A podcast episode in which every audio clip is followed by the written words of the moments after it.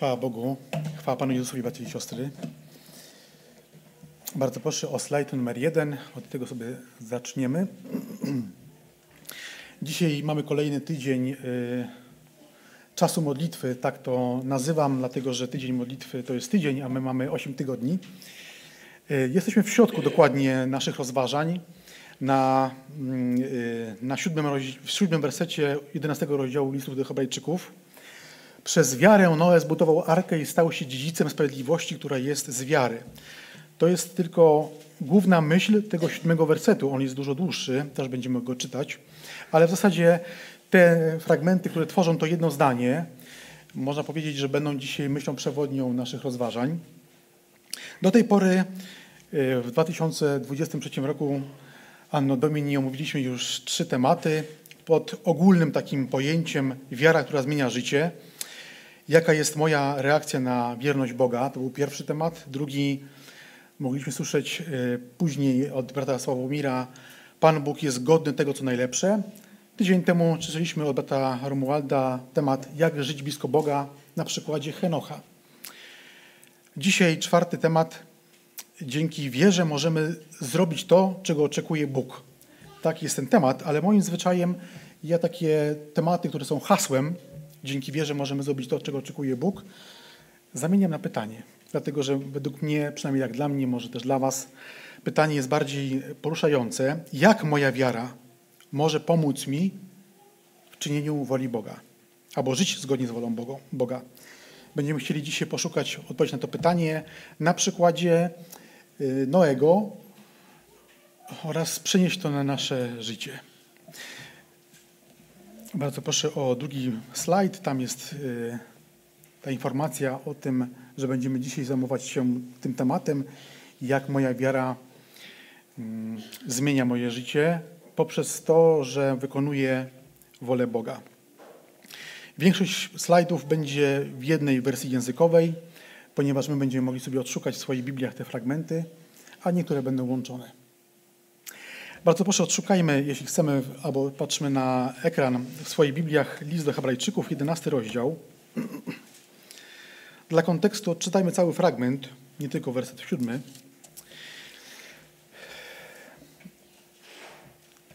Tutaj w wersji polskiej, to będzie 3. slajd, w wersji polskiej będzie przekład toruński. Ja będę czytał z przekładu brata doktora Piotra Zaremby, czyli Ewangeliczny Instytut Biblijny w wersji literackiej. Od 1. wersetu 11 rozdziału listu do Hebrajczyków.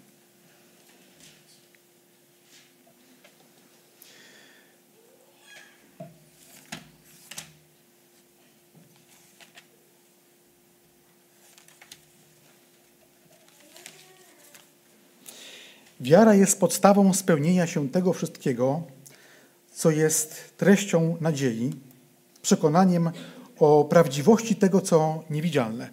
Ze względu na nią starsi ludu otrzymali dobre świadectwo. Dzięki wierze pojmujemy, że wszystko, co istnieje w czasie i przestrzeni, zostało ukształtowane Słowem Boga. Także to, co widzimy, nie powstało z rzeczy widzialnych. Dzięki wierze Abel złożył Bogu cenniejszą ofiarę niż Kain. Ofiarę, na podstawie której otrzymał świadectwo, że jest sprawiedliwy, a gdy Bóg uznał jego dary. Dzięki tej wierze, choć umarł, wciąż przemawia. Dzięki wierze został zabrany Henoch, tak że nie oglądał śmierci. Nie odnaleziono go, ponieważ Bóg go zabrał, lecz zanim to się stało, otrzymał świadectwo, że się podobał Bogu. Bez wiary, przeciwnie, nie można podobać się Bogu. Kto bowiem przychodzi do Boga, musi uwierzyć, że On istnieje i nagradza tych, którzy Go poszukują. Dzięki wierze Noe, ostrzeżony o tym, czego jeszcze nie widziano, przejęty przestrogą zbudował arkę dla ocalenia swego domu. Przez nią wydał wyrok na świat, ale też stał się dziedzicem sprawiedliwości, której miarą jest wiara.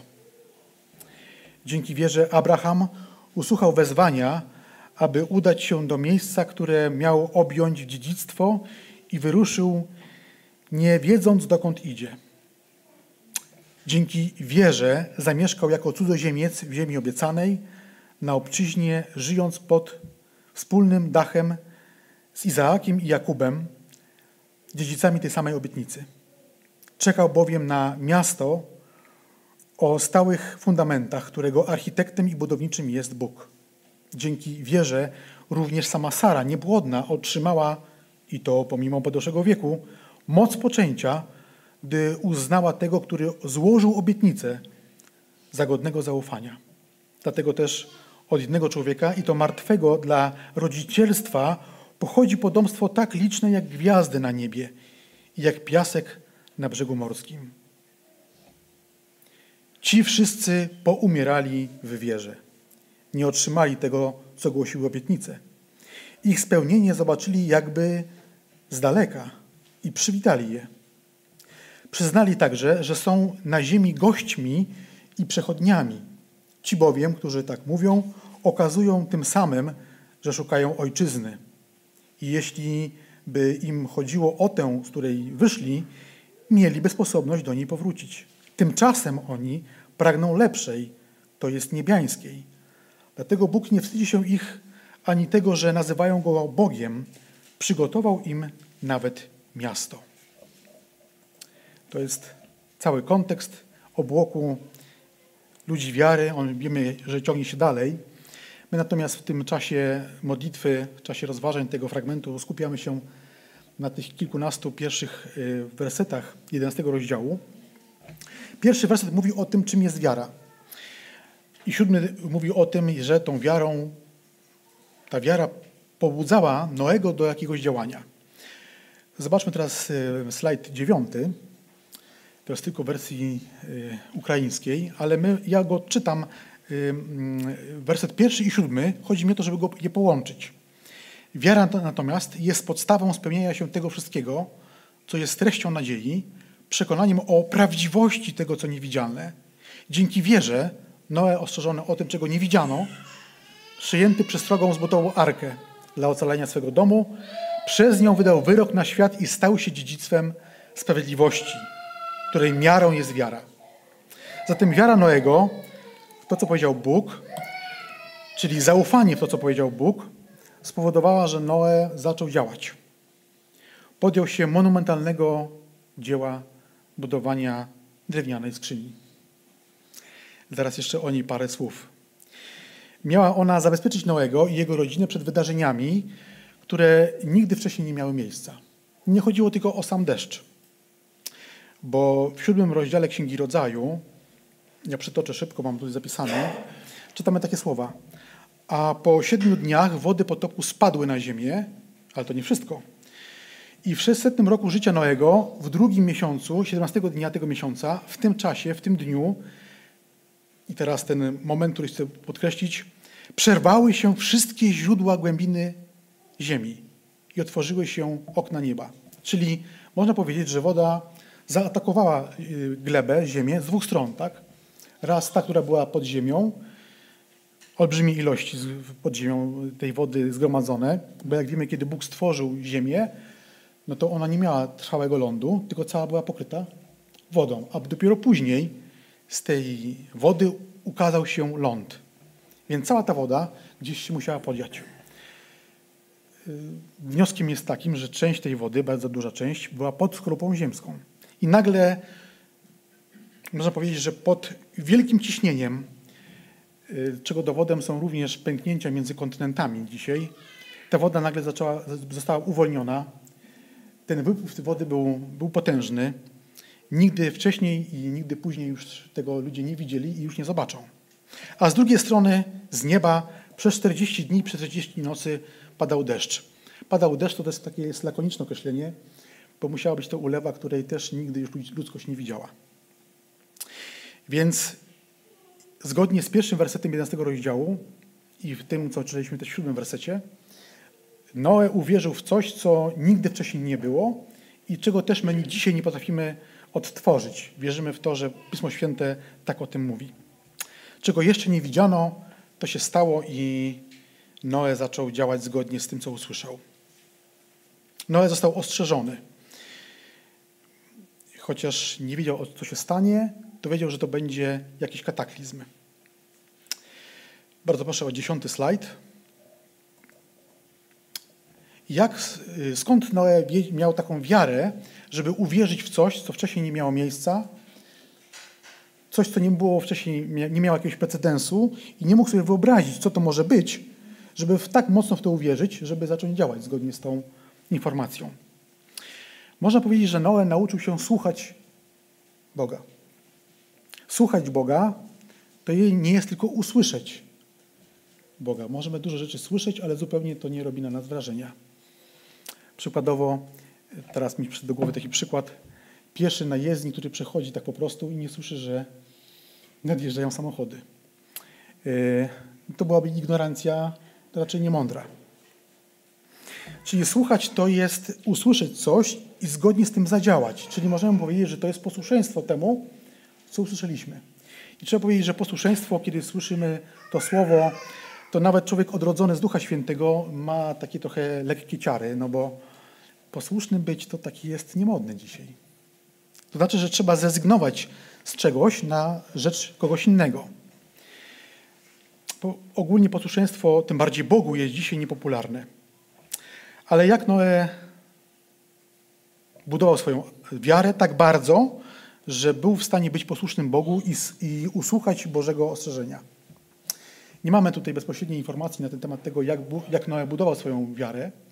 Takiego opisu nie ma. Mamy tylko opis tego, że usłyszał Boże orędzie o potopie, o zalaniu wodą ziemię i zaczął działać. Ale można z niektórych informacji, które mamy w Piśmie Świętym, pośrednio wyciągnąć pewne wnioski, co się mogło dziać z Noem.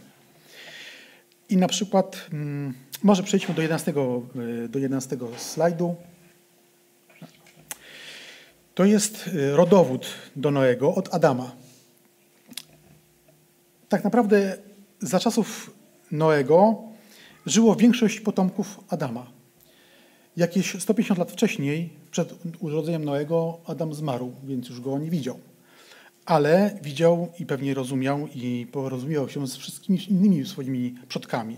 Z ojcem, dziadkiem, pradziadkiem, prapradziadkiem, prapradziadkiem i tak dalej, aż do Seta. Myślę, że Noe mógł wieść życie, tak jak wszyscy inni ci ludzie, w bardzo dobrej wiedzy o Bogu, bo ci ludzie mieli jakąś wiedzę o Bogu, mieli jakieś swoje doświadczenie z Bogiem. Set bezpośrednio wiedział o tym, co się stało z Kainem i Ablem. Od swojego ojca i mamy wiedział również, że ziemia wyglądała trochę inaczej i ich życie też wyglądało inaczej niż po ich grzechu. Więc ta wiedza była bardzo żywa i na pewno Noe, mówię na pewno, chociaż nie mam takiej relacji, ale wnioskuję to na relacjach, które mamy dzisiaj. Jeśli jest rodzina wielopokoleniowa i ma możliwość się spotkać, no to różne informacje z życia dziadków, pradziadków się przekazuje. To jest normalna rzecz.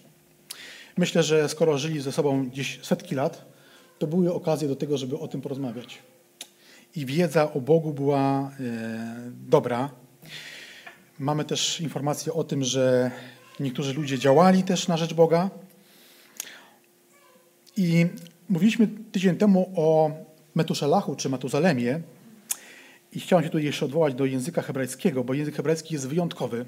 Pod tym względem, że jedno słowo, w zależności od kontekstu, może oznaczać, w zależności od kontekstu, różne rzeczy. Zaraz powiem, dlaczego o tym mówię. Na przykład słowo Adam to jest imię, którym się posługujemy, to jest imię, którym się posługuje Pismo Święte, ale również w hebrajskim oznacza to imię człowiek i może również oznaczać czerwony albo rumiany. Więc widzimy, że język hebrajski daje duże możliwości stosowania różnych słów w zależności od kontekstu. Dlaczego o tym mówię? Dlatego, że rozpatrywaliśmy między innymi Metuszelacha czy Matuzalema, syna Henocha, i jego imię też ma dwa znaczenia. Jedno znaczenie to jest człowiek włóczni, to nic nam nie mówi, a drugie poznaliśmy z kazania brata Romualda, jego śmierć przyniesie. Henoch nadał swojemu synowi takie imię. To bardzo dziwne imię, ale rozumiał, że jego śmierć coś przyniesie i kiedy zajrzelibyśmy do Księgi Rodzaju, 7 rozdziału, to czytamy takie słowa. To już jest Lamek, kolejny potomek po Henochu. Mamy Henocha, Matuzalema, a później Lameka, jeśli dobrze pamiętam, a później Noego. I o Lameku, ojcu Noego, czytamy tak. Gdy Lamek miał 182 lata, urodził mu się syn, a dając mu na imię Noe, powiedział: ten niechaj nam będzie pociechą dla naszej pracy i trudzie naszych rąk na ziemi, którą Pan Bóg przeklął. Dlaczego ten werset zacytowałem? Otóż Lamek mówi o swoim synu pociechą, a Noe to znaczy pocieszenie albo pociecha. Można powiedzieć, jakie było w tym pocieszenie, że za czasów Noego spadł deszcz i był potop. Zaraz o tym jeszcze powiemy. Ale rozwijam tą myśl dlatego, że chcę pokazać, że ówcześni ludzie Noemu, nie tylko sam Noe, ale również jego przodkowie i inni ludzie, którzy mieli trochę inne drzewa genealogiczne, dobrze wiedzieli, że coś z tym światem jest nie tak. Jeśli Lamek daje swoje imię swojemu synowi pociecha, a wcześniej Matuzalem Henoch nazywa swojego syna Metuszelacha, jego śmierć przyniesie, to na pewno współczesnym ludziom Noemu te informacje coś powinny mówić.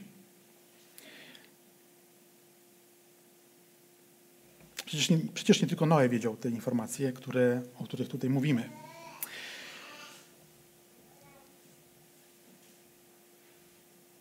Noe również miał pewną informację na pewno z tego, co się działo z życia jego praprarodziców Adama i Ewy. Z dość pobieżnych obliczeń, jak widzimy, to te wszystkie rody się na siebie nakładały. Henoch musiał zapisać w pamięci u siebie tą informację, którą przekazali mu jego przodkowie. Ale co jeszcze mógł pamiętać? Zobaczmy list Judy.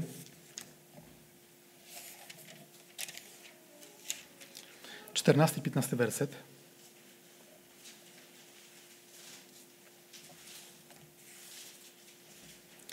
To jest krótka informacja o Henochu, który był pradziadkiem Noego. O nich to prorokował Henoch, 7 po Adamie. Oto przyszedł Pan z miriadami swoich świętych, aby dokonać sądu nad każdą istotą, ukarać każdą duszę za bezbożne czyny oraz zuchwałych grzeszników za buntownicze słowa, którymi go podburzyli. To jest informacja, którą na pewno również dotarła do Noego. A jeśli dotarła do Noego, to również dotarła do ludzi, którzy żyli współcześnie z Noem. Czy historia wspólnoty Boga z ludźmi, z pierwszymi ludźmi również, przekazywana w tak bliskiej więzi pokoleniowej, mogła dotrzeć tylko i wyłącznie do jednej rodziny, a wszystkie inne rodziny o niej nie słyszały? Albo czy tylko Noe wiedział, że coś jest nie tak z tym światem, a wszyscy inni wychodzi z założenia, że wszystko jest okej? Myślę, że nie. Myślę, że wszyscy ludzie wiedzieli, że to nie tak powinno wyglądać. Natomiast kiedy Noe słyszy od Boga o ostrzeżeniu, że Bóg zamierza sądzić ten świat, to tylko jego pobudziło do tego, jego rodzinę, żeby coś z tą informacją zrobić i żeby zabrać się do działania. Dzisiaj wiele ludzi, tak samo jak za czasów Noego, drwi z potopu.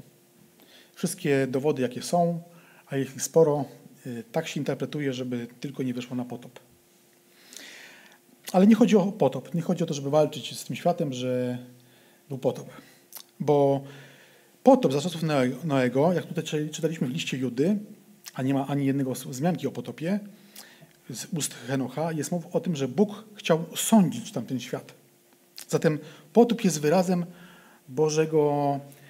Bożej niezgody, tak delikatnie powiem, niezgody na grzech, panujący grzech. Nad ówczesnym bezbożnym światem musiał zapaść Boży sąd. Mając bezpośrednie materialne dowody, dzisiaj ludzkość też, tak jak ówczesna ludzkość z czasów Noego, wypiera dowodów na istnienie potopu. Noe z rodziną, ostrzeżeni przez Boga, z ufnością w Boże Słowa zbudowali arkę, przez którą, jak czytamy w liście do Hebrajczyków w 11 rozdziale, przez którą wydali wyrok na ten świat, na świat za czasów Noego. I Noe został usprawiedliwiony nie dlatego, że był sprawiedliwym człowiekiem bez grzechu, Był tak samo grzeszny, jak wszyscy inni ludzie. Nie chodzi o to, że również popełniał bezprawie, ale chodzi o to, że w oczach Boga każdy człowiek, który nie wykonuje Jego woli, albo inaczej, każdy człowiek, który nie jest w tej woli bezgrzeszny, doskonały, jest człowiekiem grzechu. Tak samo Noe był tak samo grzeszny jak my, jak ówcześni ludzie. A jednak czytamy o tym, że Bóg poczytał jego wiarę i uznał go za sprawiedliwego. Dlatego go uznał za sprawiedliwego, że Noe nie tylko wierzył, że Bóg istnieje i że coś jest nie tak z tym światem, ale również dlatego, że Noe zaczął budować arkę. Czyli robił coś ze swoją wiarą. I Bóg przypisał mu prawość, gdyż wiara, którą miał on i jego rodzina, pobudziła ich do uczynków. Rozpoczęli budowę wielkiej skrzyni, jak wspomniałem wcześniej. Autor listu do Hebrajczyków pisze w wersecie 7, 11 rozdziału: przez wiarę Noe zbudował arkę i stał się dziedzicem sprawiedliwości. Czyli wiara pobudziła go do budowania i przez to, że miał wiarę i zbudował arkę, był w oczach Boga sprawiedliwy, bo był posłuszny. Należy wspomnieć, że tych kilkoro ludzi, którzy budowali tą skrzynię, można powiedzieć, że ogromną drewnianą skrzynię, która była absurdalna w swojej wielkości. Wielkości pałacu, ale to nie był pałac. No bo co można powiedzieć o skrzyni, która jest zbudowana z wielkich bel drewna i to jeszcze wysmarowana od góry do dołu żywicą. To nie jest komfortowe mieszkanie. I budował tą skrzynię, jak powiedziałem, absurdalnie nieporęczną. Ci ludzie na to patrzyli. Nie miała dziobu, nie miała steru, nie miała żagli. Nic dziwnego, można powiedzieć, z jednej strony, że się mogli go pytać: Noe, po co ci to jest zbudowane? Po co to robisz? Przecież to jest bez sensu. Też musimy pamiętać o tym, że żona Noego, czy żony jego synów również miały jakąś rodzinę, tak? Jeśli miały ojców i matki, rodzeństwo, i miały między sobą relacje, no to ci ludzie musieli to zauważać w codziennym przebywaniu. Przecież nie byli jakimiś odludkami. Musieli się ich pytać: słuchaj, po co wy to budujecie? A budowa szła bardzo powoli. Od kilku belek do całej budowli minęło dziesiątki lat. Więc na początku musiało to budzić bardzo duże zadziwienie u tych ludzi, a później jeszcze większe, bo widzieli, co budują. A jednak to Noe i jego rodzina nie ulegli tym krytycznym słowom czy postawom swojej rodziny i ludzi otaczających, bo nie poddawali się opiniom ich zdania. Trwali przez wiarę w Bogu. Budując arkę przez wiele lat, dali dowód na to, że uznają Boży sąd nad tamtym światem, czyli zgadzają się z tym, że tak musi się stać. Bardzo proszę o slajd 12. Dzisiaj też, jak wspomniałem wcześniej, podważa się zasadność sądu. Nie chodzi tylko o sam potop, bo podważając dzisiaj potop, tak naprawdę ludzie chcą podważyć zasadność sądzenia ich. Przecież jesteśmy dobrzy. I na przykład podaje się wątpliwość doktryny o wiecznym sądzie, o wiecznym potępieniu, o jeziorze ognia, bo to są synonimy. W skrócie używamy takiego określenia, można powiedzieć, technicznego: piekło. I wielu ludzi wykorzystywało tą biblijną naukę do tego, żeby w jakiś sposób manipulować innymi. To jest prawda. I Kościół przez wieki, tak ogólnie powiem, przez wieki ludzie Kościoła też wykorzystywali tą naukę po to, żeby na innych wymusić strach, posłuszeństwo władzom kościelnym i władzom świeckim. Człowiek przestraszony srogością kary Bożej może być bardzo, bardzo posłuszny. Działa to po dziś dzień. Dlatego też niektórzy twierdzą, że piekło jest tylko i wyłącznie narzędziem do tego, żeby ludzi ciemiężyć. Jednak jak dla mnie w ogóle nie stanowi to argumentu przeciwko samemu Bożemu Sądowi czy Bożej odpłacie za bezbożne życie. Na przykład twierdzi się, że idea piekła kłóci się ze sprawiedliwością Boga, bo kara musi być współmierna do czynu. Albo twierdzi się, że idea piekła przeczy Bożej mocy, bo jeśli Bóg naprawdę jest wszechmocny, no to może wszystkich zbawić, a jeśli kogoś nie zbawi, to znaczy, że nie jest wszechmocny. Albo inny, chyba najczęściej spotykany zarzut przeciwko ogniu wiecznemu, to to, że idea piekła kłóci się z Bożą miłością, bo Bóg tak kocha ludzi, że tak naprawdę do każdego zbawi i każdego wpuści do raju. Ja nie podejmuję dzisiaj tego tematu, jeśli chodzi o piekło. To jest zbyt szeroki temat, żeby sobie pozwolić na rozwinięcie tego tematu. Być może kiedyś któryś z braci albo ja w kazaniu podejmiemy ten temat, bo jest on bardzo ciekawy. Ale chcę tylko dwa fragmenty z wypowiedzi Pana Jezusa przytoczyć. Jeden z Mateusza. Pan Jezus mówi: potem powie do tych, którzy będą po Jego lewej stronie: idźcie ode mnie przeklęci. A mówi Pan Jezus: idźcie ode mnie przeklęci w ogień wieczny, przygotowane dla diabła i jego aniołów. A druga wypowiedź Pana Jezusa z Księgi Objawienia: jeśli ktoś się nie znalazł zapisany w Księdze Życia, został wrzucony do jeziora ognia. Czy Jezus straszy piekłem? Jezus, mówiąc o wiecznym potępieniu, nie wzbudza strachu. Nie taki jest cel. I nie taki też cel ma Pismo Święte, żeby kogokolwiek straszyć. Więc ludzie, którzy wykorzystują tą naukę do wzbudzenia strachu, po prostu albo są w błędzie, albo robią to specjalnie. Pan Jezus umiera za grzechy ludzi. Kocha całą ludzkość, więc jak może ludzi straszyć? Dlaczego wobec tego mówi o wiecznym ogniu? Lęk nie jest dobrą podstawą do tego, żeby budować wiarę. Ponieważ w lęku nie ma miłości, tak mówi Pismo Święte. Tam, gdzie jest bojaźń, strach, może tak, bojaźń nam się dobrze kojarzy. Strach przed Bogiem, tam nie może się pojawić bojaźń do Boga. Jeśli się kogoś boimy, to będziemy go słuchać, ale przy najbliższej okazji nie będziemy się go słuchać. Więc dlaczego Pan Jezus mówi w ogóle o ogniu piekielnym czy o ogniu wiecznym? Taka informacja miała zatrzymać ówczesnych Panu Jezusowi i nas dzisiaj, dzisiejszą ludzkość, zatrzymać po to, żeby zastanowić się, czy w tym pędzie do rzeczy materialnych, do pragnień, do uciech, czy w tym pędzie nie warto jest wysłuchać informacji czy wiadomości o zbawieniu. Nie wiadomości o piekle, tylko o zbawieniu.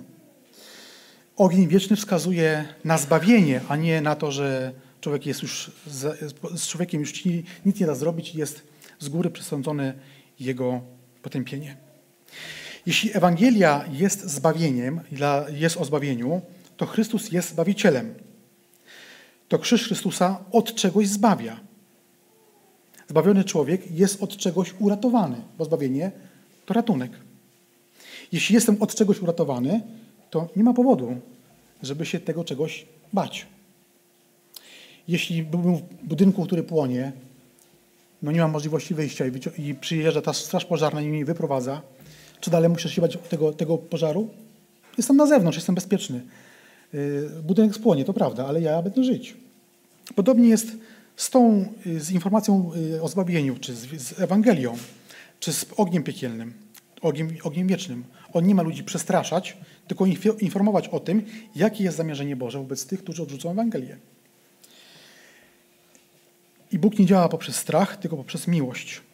I tutaj taki wniosek z tego, że Pan Jezus jest Zbawicielem i od czegoś mnie ratuje, taki wniosek, który można by wyciągnąć. Jeśli uważam się za zbawionego, jeśli naprawdę jestem dzieckiem Bożym i boję się piekła, wiecznego potępienia, to powinienem się zastanowić, czy rzeczywiście jest to prawda.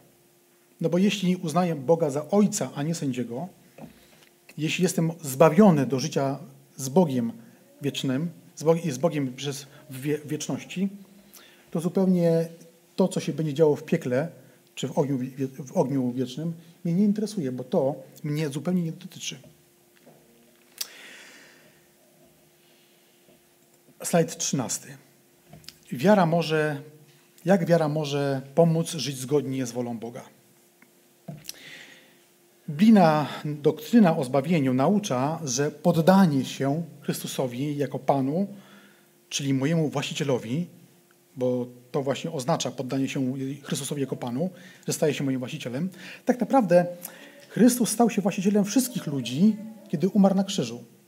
Ale niektórzy ludzie mogą tej własności nie wyznać, a niektórzy ją wyznają. Lepiej jest wyznać. Chodzi o to, że wyznaje Jezusa swoim Panem i to jest wynikiem zaufania czy wiary w Pana Jezusa, że On, umierając na krzyżu, zapłacił za moje grzechy. Wyznając Go Panem, uznaję, że moje grzechy zostały zapłacone w śmierci Pana Jezusa Chrystusa. I jest różnica między wyznaniem tej wiary, i życie zgodnie z tą wiarą, a tylko i wyłącznie przyznaniem, że Chrystus Zbawicielem jest. Takim przykładem z tego pożaru mógłbym się posłużyć takim, że ktoś w tym budynku przyznaje, że straż pożarna mogłaby mu pomóc. I tam został. Chodzi mi o to, żeby tą różnicę pokazać między kimś, kto wyznaje Pana Jezusa i żyje z tym wyznaniem, a ktoś, kto tylko przyznaje, że Chrystus jest Zbawicielem. Ludzie, którzy żyli za czasów Noego, nie poddawali wątpliwości możliwości Boga, bo słyszeli o tym od Adama i Ewy i od swoich przodków. Nie mówili do Boga, że w zasadzie to nic nie możesz. Nie mamy takich informacji. Zapewne wierzyli w Boga, ale ich wiara kończyła się tylko na tym, że z tą wiarą się godzili. Rozważmy pokrótce dwie cechy wiary prowadzącej do zbawienia. Po pierwsze, nawrócenie. Jest to świadome zrozumienie konieczności zmiany mojego życia. Z życia dla grzechu do życia, które jest oddane Bogu, albo inaczej, z życia dla grzechu do życia przeciwko grzechowi. Nawrócenie jest zmianą myślenia, która powoduje, że jestem poddany pragnieniom i grzechowi, na takie myślenie, w którym już nie chcę w tym grzechu trwać. Pismo Święte naucza, czy określa tą zmianę słowem nawrócenie, pokuta, opamiętanie, to są synonimy. I po tym pierwszym opamiętaniu, czyli zwróceniu się do Boga, z chęcią zmiany swojego życia, to opamiętanie, nawrócenie czy pokuta trwa już w życiu człowieka wierzącego cały czas. Bo zawsze jest coś, albo może się pokazać coś, od czego trzeba pokutować, od czego się trzeba odwrócić.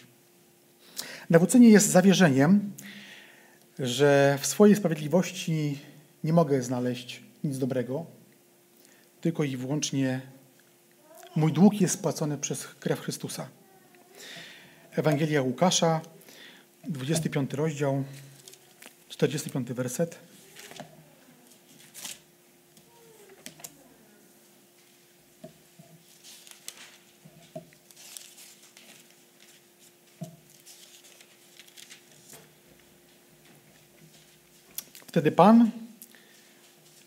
Wtedy otworzył Pan Jezus ich umysły, aby zrozumieli Pisma i powiedział im, tak jest napisane, tak też Mesjasz musiał cierpieć i powstać z martwych trzeciego dnia, a w imię Jego ma być głoszone opamiętanie albo upamiętanie i odpuszczenie grzechów dla wszystkich narodów. A więc opamiętując się, mam możliwość odpuszczenia grzechów. Oczywiście nie jest możliwe, żeby człowiek sam z siebie porzucił grzeszne życie, bo grzech jest silniejszy niż to, co chcielibyśmy, ale sama świadomość, czyli pogodzenie się z faktem, że żyje w sposób grzeszny, to już leży w naszych możliwościach. Tutaj nie dokonujemy żadnej walki ze sobą. Tak więc szczera pokuta, szczere nawrócenie to inaczej przygotowanie swojego umysłu i otworzenie swojego serca, to są synonimy, w wyniku tego mentalnego nawrócenia się, czy wewnętrznego poddania się, oddajemy się Panu Jezusowi. W tym momencie na człowieka oddziałuje Duch Święty i tworzy nowe pragnienie życia. Mówiąc, że na człowieka w tym momencie oddziałuje Duch Święty, wcale nie wykluczam, że wcześniej nie oddziaływał, jak najbardziej. Duch Święty pomógł człowiekowi, który słyszał Ewangelię, zrozumieć ją na tyle, że mógł ją przyjąć i się z nią pogodzić. Ale w tym momencie, kiedy ktoś się na to godzi, że potrzebuje zbawienia, Duch Święty zdradza nową osobę. Pismo Święte używa takie synonimy jak nowe narodzenie, nowe stworzenie, otrzymanie nowego serca czy otrzymanie nowego ducha. Wszystko to oznacza to samo. Jest to stworzenie we wnętrzu człowieka nowego pragnienia relacji z Bogiem. Odwrócenie się od grzechu. Pragnienie usilnej, nieodpartej więzi z Bogiem. Wcześniej ta więź mnie przerażała, w tym sensie, że widziałem w Bogu sędziego. Obecnie, po tym nowym narodzeniu, widzę w Bogu Ojca, który nie chce karać mnie za grzechy, tylko chce mi je wybaczać. Ale dlaczego twierdzę, że nowe stworzenie czy nowe narodzenie jest z Ducha Świętego jest konieczne do relacji z Bogiem? Człowiek został stworzony przez Boga z potrzebami duchowymi. Każdy jeden. ludzie w różny sposób je zaspokajają, to prawda, poszukując różne odłamy czy tam nurty duchowości. Niektórzy swoją duchowość zaspokajają poprzez materialne rzeczy. To jest niewykonalne w ogóle, bo nie da się swojego wewnętrznego człowieka, swojego mentalnego człowieka nakarmić bogactwem, przyjemnościami cielesnymi. Zawsze będzie chciał więcej, więcej i więcej. Ale te potrzeby ma każdy. I będąc w takim stanie, jesteśmy w stanie śmierci wobec Boga. Bo człowiek, który wewnątrz pragnie żyć po swojemu, to nie żyje po Bożemu. Wtedy człowiek jest nieżywy, martwy dla Boga, a Bóg nie może utrzymywać relacji z martwym człowiekiem, z martwym duchowo człowiekiem. Dlatego, że relacje z Bogiem utrzymuje się na poziomie duchowości, czyli wewnętrznego przeżywania relacji z Bogiem, a nie przedmiotowego przeżywania relacji z Bogiem. Nie poprzez to, że chodzę tylko i wyłącznie na nabożeństwa. Samo chodzenie na nabożeństwa wcale nie spowoduje, że będę miał relację z Bogiem. Mogę po prostu tutaj być i tyle. Mogę tylko czytać nawet Pismo Święte, ale traktować ją jako książkę. I też to nie będzie relacja z Bogiem. Bóg jest duchem i Bóg chce nawiązać relację z żyjącą duchowo osobą. A to jest możliwe wtedy, kiedy Duch Święty na nowo odrodzi, czy na nowo zrodzi taką głębokie pragnienie w człowieku takiej relacji, duchowej relacji z Bogiem. Co ciekawe, kiedy już tak to następuje, to jest to tak oczywiste i tak naturalne, że wydaje mi się przynajmniej, myślę, że wy też, jak to mogło być, że wcześniej tego nie miałem. To jest tak naturalne i tak oczywiste po nowym zrodzeniu, że chcielibyśmy jeszcze więcej tej relacji z Bogiem.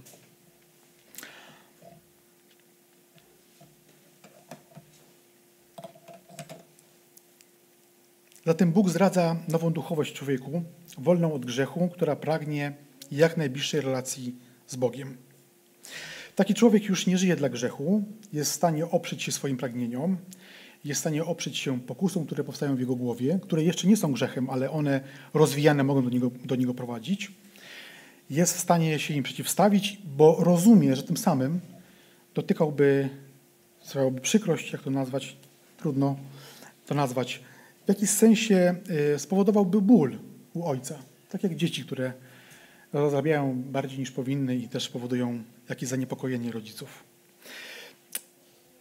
Dziecko, które coś zbroi, a nawet rodzice tego nie widzą, że coś zbroiło, ale jest jeszcze małe, bo później dzieci się już uczą takiego cwanego podejścia do życia, tak samo jak my. Ale dziecko małe, które coś zbroi, to widać, że ta relacja z rodzicem się wtedy zmienia. Jakoś się dziwnie zachowuje, może ucieka jakoś ze wzrokiem. Rodzice to widzą. Czasami jest pytanie, czy coś się stało? Nie, skąd? Nie stało się nic. Ale dziecko wie, że tak się stało. Podobnie jest z nami i z Bogiem. Jeśli mamy nowego ducha, odrodzonego przez Ducha Świętego w nas i coś zbroiliśmy, czyli nastąpił jakiś grzech w naszym życiu, to ten duch pobudzany przez Ducha Świętego będzie nam mówił, że czym prędzej należy to z Ojcem załatwić. To znaczy wyznać w modlitwie, przeprosić. I znowu powraca spokój ducha. Znowu nie ma tego poczucia winy, że coś za mną chodzi. Jakiś cień nie daje mi spokoju. Druga cecha wiary prowadzącej do zbawienia, jakby kontynuacja tego, to z woli Ducha Świętego staje się nowym stworzeniem, to już wcześniej opisałem, z tym nowym pragnieniem bliskości Boga. Co ważne, sama wiara, która powoduje, że chce do Boga się przybliżać, jest też darem od Boga. W tej takiej pierwotnej formie człowiek potrafi w sobie wzbudzić wiarę w Boga, bo widzi, że wszystko, co istnieje, to musiało skądś zaistnieć. Ktoś to musiał zrobić, samo nie powstało, wbrew temu, co się twierdzi. No ale na tym nasza możliwość wiary się kończy. Zatem wiara też jest darem od Boga i odczytamy to w liście do Efezjan, w 2 rozdziale.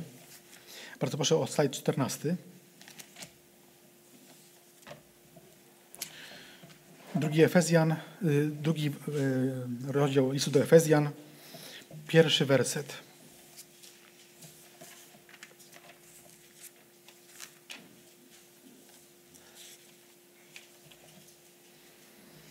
Od 1 do 5. A was, którzy byliście umarli w waszych upadkach i grzechach, których niegdyś żyliście zgodnie z dobą tego świata, według władcy strefy powietrza, władcy ducha, który teraz działa w synach nieposłuszeństwa, wśród których i my wszyscy obraliśmy niegdyś życie w rządzach naszego ciała, spełniając pragnienia naszego ciała oraz myśli i byliśmy z natury dziećmi gniewu, tak jak pozostali. Jednak Bóg, który jest bogaty w miłosierdziu, przez wielką swą miłość nas ukochał i to nas, którzy byliśmy umarli w upadkach, ożywił wraz z Chrystusem, łaską jesteście zbawieni. 7 werset. Aby ukazać w nadchodzących wiekach nadzwyczajne bogactwo swej łaski w dobroci względem was w Chrystusie Jezusie. I 8 podsumowuje to. Gdyż łaską jesteście zbawieni przez wiarę i to nie jest z was, to dar Boga. Zatem zbawienie w całości jest dziełem Boga, jest dziełem Ojca, Syna i Ducha Świętego. Ojciec jest źródłem zbawienia, który pociąga ludzi do Chrystusa. Chrystus obmywa takiego człowieka swoją krwią i jest drzwiami z powrotem do Ojca, bo wpuszcza przez te drzwi, przez siebie, przez swoją krew, przez tego człowieka do relacji z Bogiem. A Duch Święty odradza nowe pragnienie, żeby z Bogiem mieć nową relację i więcej powoduje, że człowiek chce wielbić Chrystusa za to, co się dokonało na krzyżu. Zatem zbawienie jest dziełem istoty Boga, Ojca, Syna i Ducha Świętego. I nie mogę nic dodać do tego zbawienia. Nie mogę zrobić coś, co by je wzbogacało czy uzupełniało. Nawet swoimi dobrymi uczynkami nie jestem w stanie tego zrobić. List do Tytusa, 3 rozdział, możemy odszukać, 4 od 4 wersetu.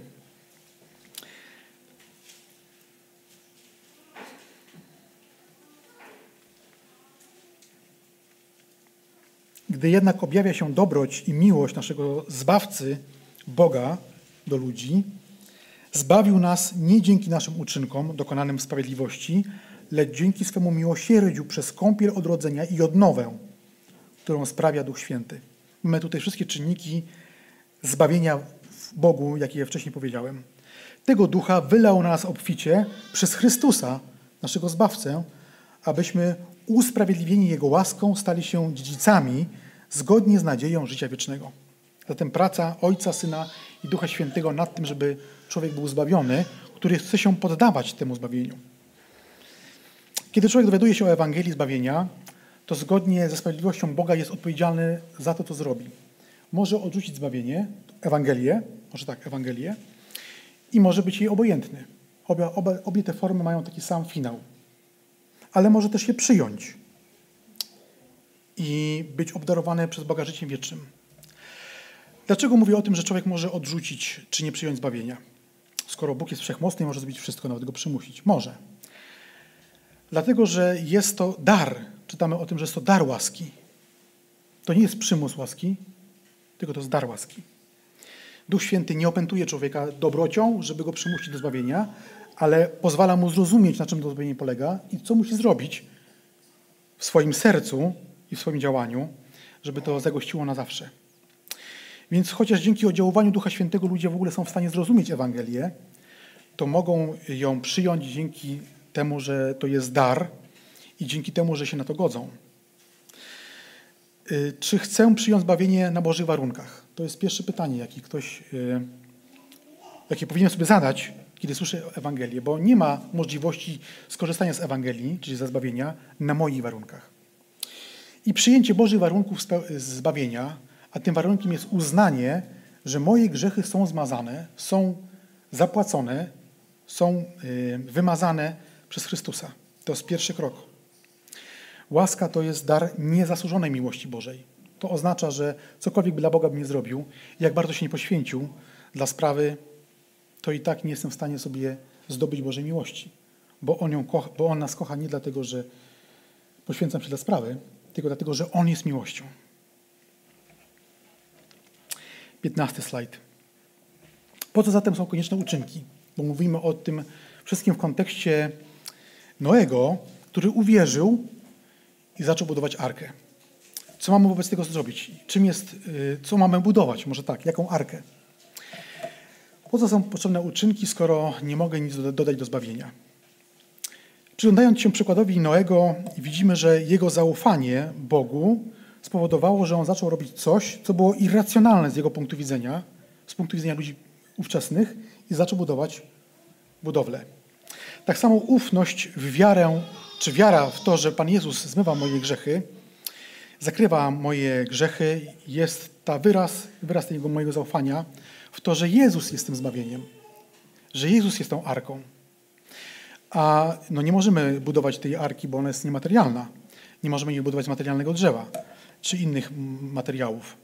Ale nasze uczynki będą o tym świadczyły, bo będziemy chcieli żyć zgodnie z tym, czego oczekuje Pan Jezus.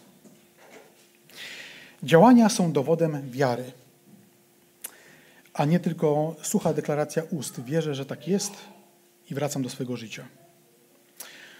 Uczynki zbawienia nie zapewniają, nie zdobywają, może tak, ale są wyrazem, że to zbawienie jest pewne w Chrystusie. Czytajmy może list do Rzymian, 10 rozdział, 9 werset. I odszukajmy też list Jakuba, 2 rozdział, bo jedno po drugim odczytamy. Rzymian 10 i Jakuba 2.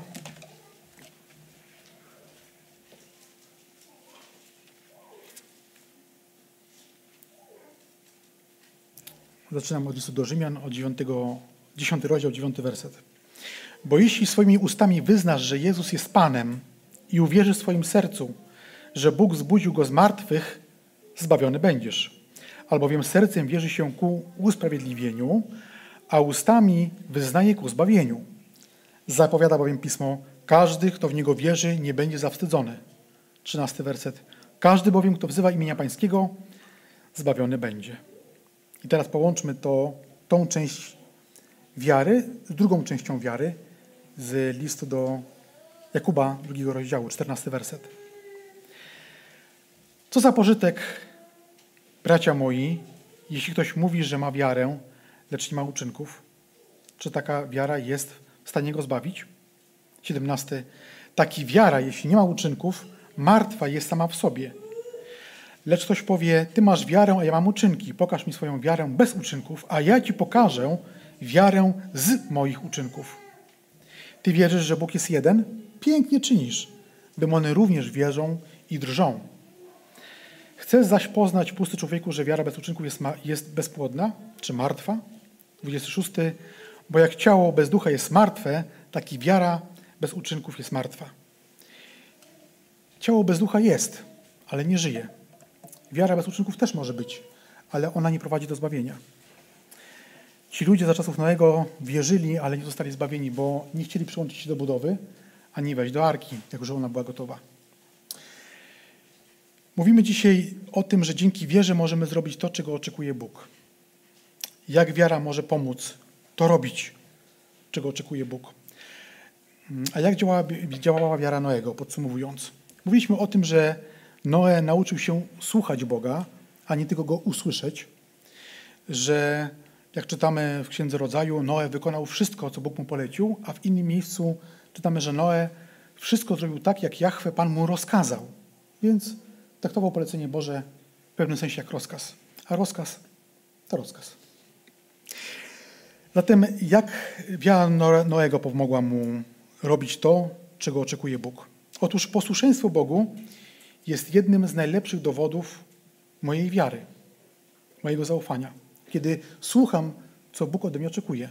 Jak to mogę słuchać? Trzeba otworzyć Pismo Święte i je czytać. Trzeba w modlitwie powiedzieć, Panie, proszę, powiedz mi, poprowadź przez tekst Pisma Świętego.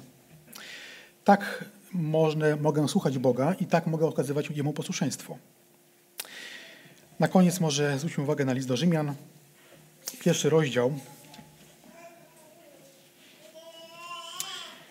Proszę slajd 16, jeśli można, na koniec.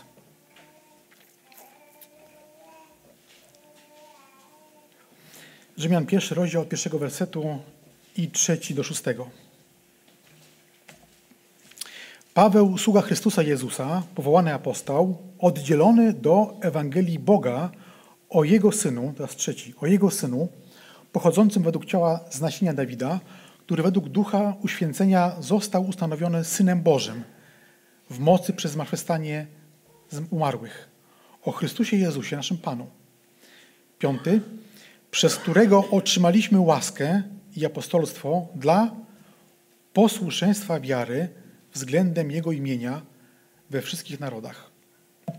Zatem wiara pobudza człowieka do posłuszeństwa, bo jeśli wierzę komuś, że ktoś coś do mnie mówi, ma rację, strażacy mówią, wyjdź z mieszkania, bo się pali, to nie przywiązuje się do klaryfera, tylko zgodnie z tym, co robią, wychodzę. Do tego też wzywa właśnie Ewangelia. Wzywa do tego, żeby oddać swoje życie Panu Jezusowi. I na koniec takie pytanie, jak wiara może zmienić życie człowieka, który jeszcze nie jest posłuszny Bogu. Jeśli jeszcze nie przyjąłeś daru łaski zbawienia, jeśli jeszcze nie wyznałeś Pana Jezusa swoim właścicielem, swoim Panem, to dzisiaj jest ten dzień. Dzisiaj jest dzień wyznania wiary w Pana Jezusa, potwierdzenia swojej wiary uczynkami, że Go będę wyznawać poprzez posłuszeństwo Bożym przekazaniem i zerwanie z dotychczasowym życiem. O Noem czytamy, że on tak właśnie zrobił. Noe przez wiarę zbudował arkę i stał się dziedzicem sprawiedliwości, która jest z wiary. Przejdźmy teraz do ostatniej planszy, 17, do slajdu mówiącego o intencjach modlitwy. Też mamy dwujęzyczne, dobrze. To może pozostać, jeśli można prosić, na czas modlitwy. Wysławajmy Boga, że jest z nami i daje nam ciągle nowe siły. Dziękujmy za to, że wiara jest darem Bożym i możemy przez Ducha Świętego mieć społeczność z Bogiem. Intencje modlitewne Kościoła Ewangelicznych Chrześcijan to módlmy się o wszystkie kościoły ewangeliczne w Polsce, nie tylko o KECH, ale także o KECH jako całość, o Radę Kościoła, o nowelizację statusu KECH, o synod nadzwyczajny, o Boże prowadzenie pastorów, kaznodziejów, braci, siostry w jakiejś służbie w Kościele, o zakładanie nowych zborów, o pracę misyjną. Później mamy też wymienione zbory w Katowicach, Kielcach, Lublinie, Łobodzie i Łodzi. A na koniec też intencje modlitewne dla zboru w Grodzisku, o zborową ewangelizację, siły do prac budowlanych w naszym Kościele na górze i prowadzenie przez Ducha Świętego wtedy, kiedy podejmujemy decyzje w finansach kościelnych.